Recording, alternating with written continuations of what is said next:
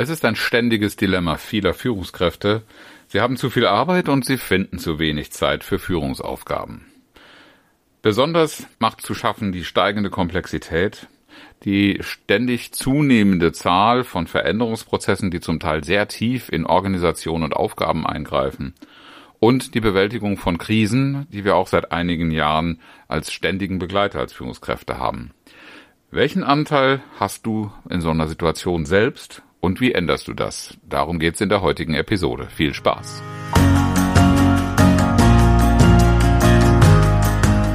Herzlich willkommen zu Führen im Team, deinem Podcast für Führungskultur und gute Teamzusammenarbeit.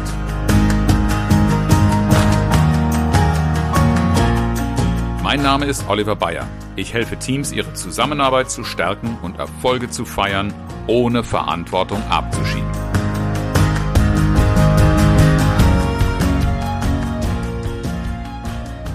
Das Phänomen ist tatsächlich häufiger und üblicher, als die meisten sich das vorstellen können.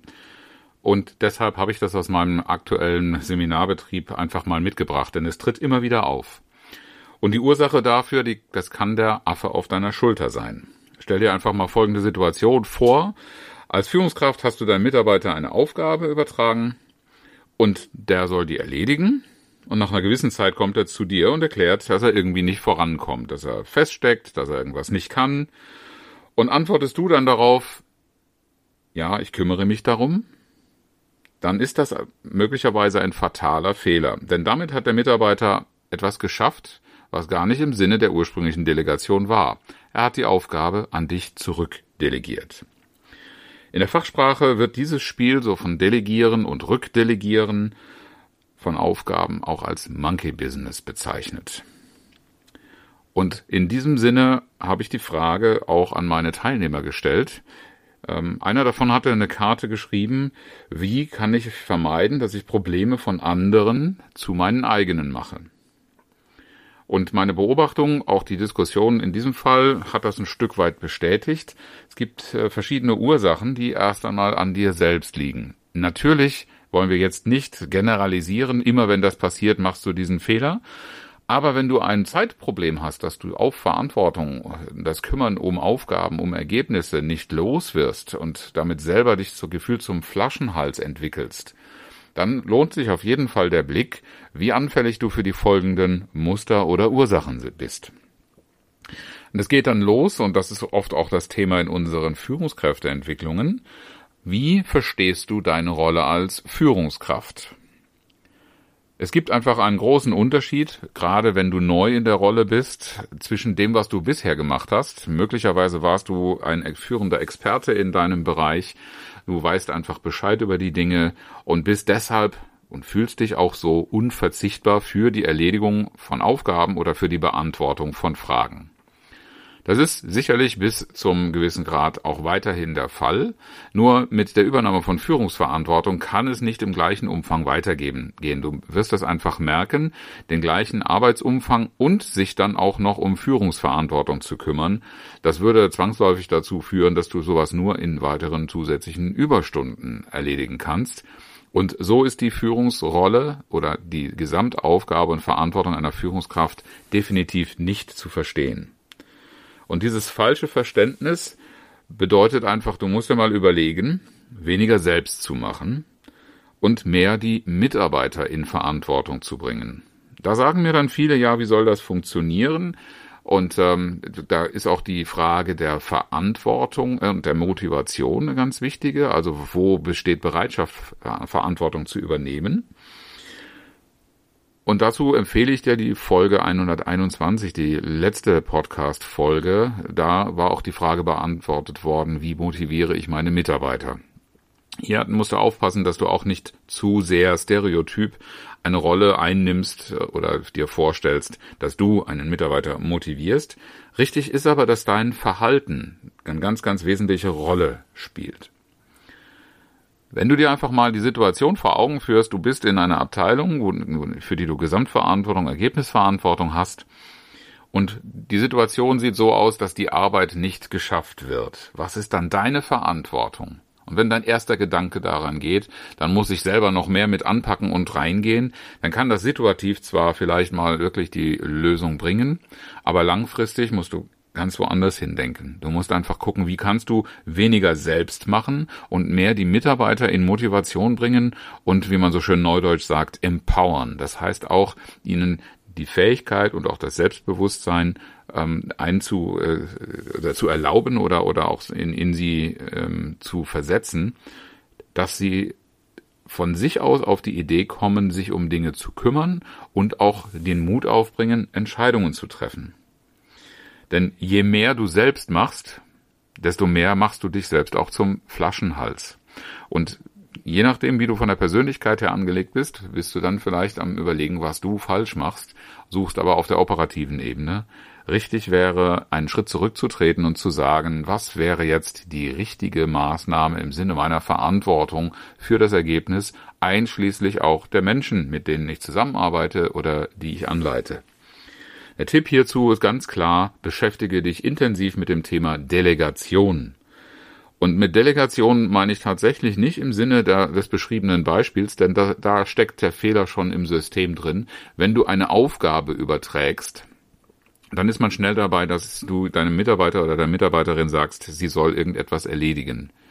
Richtig und wichtig wäre, dass du hier Zuständigkeit und Verantwortung komplett überträgst im Sinne von, ich möchte, dass du dich darum kümmerst und ich möchte mich darauf verlassen, dass du für dieses Ergebnis gerade stehst und mir rechtzeitig Mitteilung gibst, wenn irgendetwas fehlt oder wenn ein Zeitplan nicht funktioniert, so dass ich nicht mehr hinschauen muss.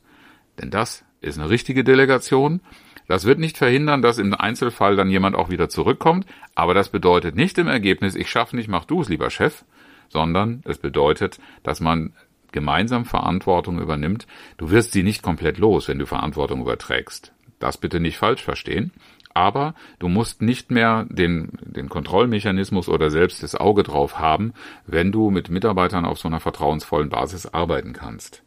Deshalb nimm Delegation ernst als ein Mittel und nimm auch für dich selber ernst, weniger selbst tun zu müssen, um ein Gefühl von guter Arbeit zu haben. Und da kommen wir vielleicht auf den zweiten wichtigen Faktor, nämlich das Thema Selbstwirksamkeitsgefühl. Wenn man in diese Führungsrolle neu reinkommt, und das geht vielen Führungskräften auch nach Jahren noch so, dann ist das schon so, dass die erfolgreiche Arbeit, etwas selbst erledigt zu haben oder auch das Gefühl, eine richtige Antwort gefunden oder gegeben zu haben und damit einen wesentlichen Teil zu einer Problemlösung beizutragen, das ist natürlich nicht von der Hand zu weisen, das ist sehr schön. Aber am Ende des Tages hast du vielleicht das Gefühl, wenn du das nicht tust, dass du nichts gearbeitet hättest. Den Satz höre ich immer wieder. Ja, ich habe heute nichts gearbeitet, ich habe nur geredet.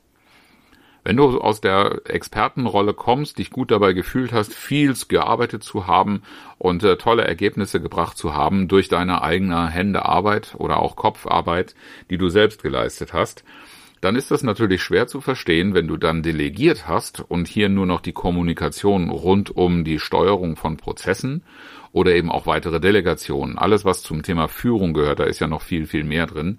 Das sind natürlich alles keine Dinge, die konkrete Ergebnisse im Sinne von, das kann ich einpacken und dem Kunden schicken, äh, rauskommt. Und das verführt viele dazu zu sagen, ich muss ein gewisses An Quantum auch selber arbeiten und eingreifen in die Prozesse, um ein gutes Gefühl zu haben. Und davor möchte ich dich eindringlich warnen. Ich kenne dieses Gefühl selber ganz gut und es macht auch immer wieder Spaß, Dinge selbst zu erledigen und damit auch so ein Ergebnis geschaffen zu haben und mit diesem Ergebnis sich irgendwie zu identifizieren. Aber dein Ergebnis, das du in der Rolle als Führungskraft schuldest, ist auch deinen Mitarbeitern Orientierung zu geben sie in einer gewissen Weise einzubinden, zu steuern, insgesamt als eine Teameinheit auch zu formen und dann eher die Ausnahmesituationen die etwas mit Gestaltung von Prozessen, mit Veränderungen von Organisationen und Erreichen von Zielen drumherum haben. Also nicht selbst den Leistungsbeitrag zu erbringen, sondern dafür zu sorgen, dass der erbracht werden kann, diese Rahmenbedingungen. Das ist teilweise Managementaufgabe und das ist ganz, zum ganz großen Teil eben auch Aufgabe des Umgangs mit Menschen, also die Kommunikation. Dein eigener Beitrag besteht genau darin und der Mehrwert. Und deshalb bring das mal für dich selber auch auf einen Punkt und vielleicht schreibst es dir auch auf. eine Antwort auf die Frage, was ist eigentlich der Beitrag meiner Führung, worin besteht der Mehrwert? Denn das können mir ganz viele Führungskräfte, wenn ich ihnen diese Frage stelle, nicht sagen. Ich kenne das noch aus meiner eigenen Zeit früher. Ich hätte auch nicht auf Anhieb etwas Schlaues zu Papier bringen können. Schlau im Sinne von, wenn ich das lese, dann habe ich genau das Gefühl, dass ich daran arbeite und dass das meine Aufgabe ist, äh, die mich auch erfüllt oder bestätigt in dem, was ich tue. Wichtig ist dafür, Führungsziele zu definieren und zu verfolgen. Das heißt, wie es sein soll, damit du nicht ständig eingreifst. Und da darfst du nicht nur an Arbeitszeiten und Kapazitäten denken, sondern auch wer trägt für was Verantwortung und wie spielen die Dinge zu gut zusammen. Das ist in Führungszielen festzuhalten. Und ja, was hast du dafür getan, ist natürlich dann das, was du verfolgen kannst. Und da sollte nicht die Antwort sein, ich habe selber mit angepackt. Das ist zwar etwas, was einen bei Mitarbeitern durchaus beliebt macht und auch Respekt einbringt, aber das sollte das Eingreifen wirklich nur in Notfällen sein. Wenn du ständig aufgrund der Selbsterledigung von Aufgaben zu wenig Zeit hast für Führungsaufgaben, dann wirst du dieser Verantwortung nicht in dem Maße gerecht, wie dein Arbeitgeber, dein ja, Brötchengeber das eigentlich von dir erwarten kann. Und die Dinge, über die ich gerade gesprochen habe, werden vielleicht einige von euch sagen, ähm, ich weiß nicht, wovon du da gerade sprichst, das empfinde ich für mich ganz anders. Ja, es ist eine Typenfrage. Diejenigen, die diese Fragestellung haben, haben zu einem guten Teil auch so etwas in sich, das sie antreibt, auch motiviert, nämlich anderen helfen zu können. Ein unterstützender Chef zu sein, gibt manchen auch ein gutes Gefühl.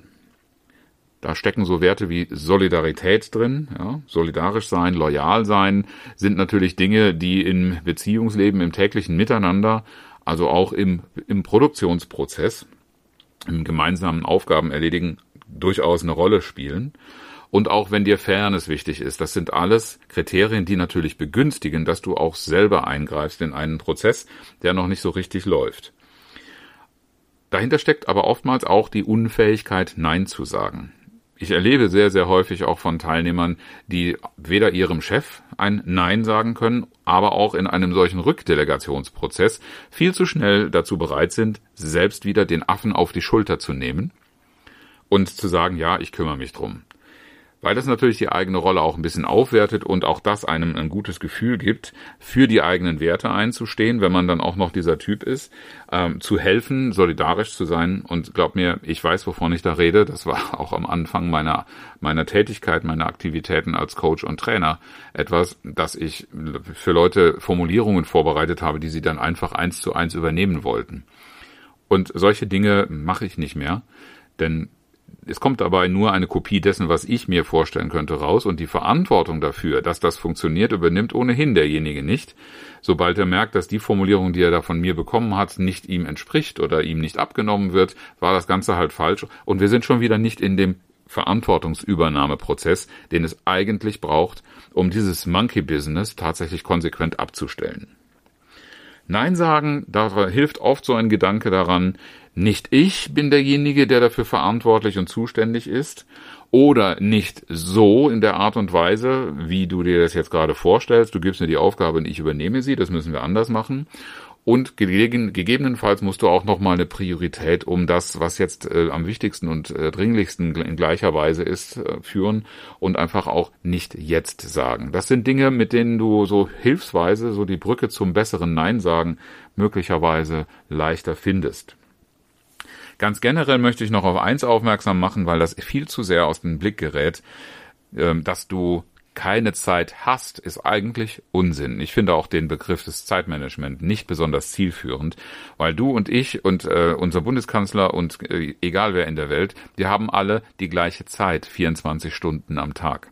Worin wir uns unterscheiden, ist der Glaube, was wir als erstes machen müssen und was wir möglicherweise liegen lassen können. Denn Fakt ist, wenn du diese Dinge, von denen du im Moment noch keine Idee hast, wie du es machst, nicht anpackst, und das tun wir in aller Regel nicht so leicht und so gerne, weil es oftmals Veränderung bedeutet, und die geht nicht so schnell, dass ich ganz schnelle Ergebnisse sehe. Diese Zeit, die du dafür investieren musst und für die du etwas liegen lassen musst, ist ein Invest. Und du kennst das vom Geld her, du kennst das mit Sicherheit auch vom Lernprozess her. Je weniger Zeit und Aufmerksamkeit du auf etwas in, äh, investierst, desto weniger Ergebnis kriegst du. Und vor allen Dingen die Zeit, die du jetzt nicht investierst, die musst du hinterher doppelt und dreifach investieren.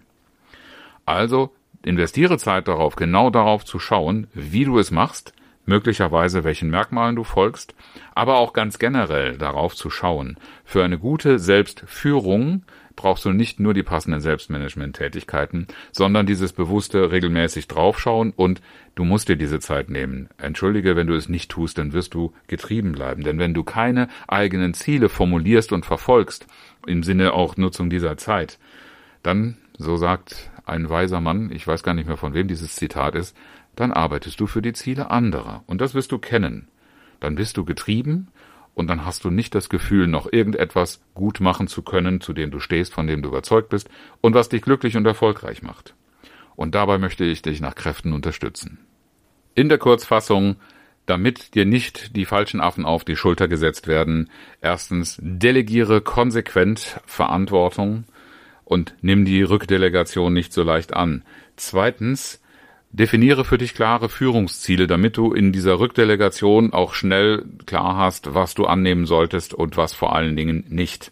Und drittens, investiere die Zeit, regelmäßig darauf zu schauen, damit du für deine Ziele arbeitest und nicht für die anderer. Wenn dir diese Episode gefallen hat, dann empfiehl doch gerne den Podcast weiter, gib mir einen Like oder eine gute Bewertung auf Apple iTunes ja, oder schreib mir eine Mail an fragen at oliver-bayer.de. Gerne auch mit Anmerkungen, mit Kritik, mit Rückfragen. Ich freue mich auf jeden Dialog, der gemeinsam zustande kommt. Auch die heutige Folge beende ich, schließe ich ab mit dem inspirierenden Zitat. Heute habe ich Abraham Lincoln mitgebracht. Man kann den Menschen nicht auf Dauer helfen, wenn man für sie tut, was sie selbst tun können und sollen. Herzlichen Dank fürs Zuhören und schön, dass du dabei warst.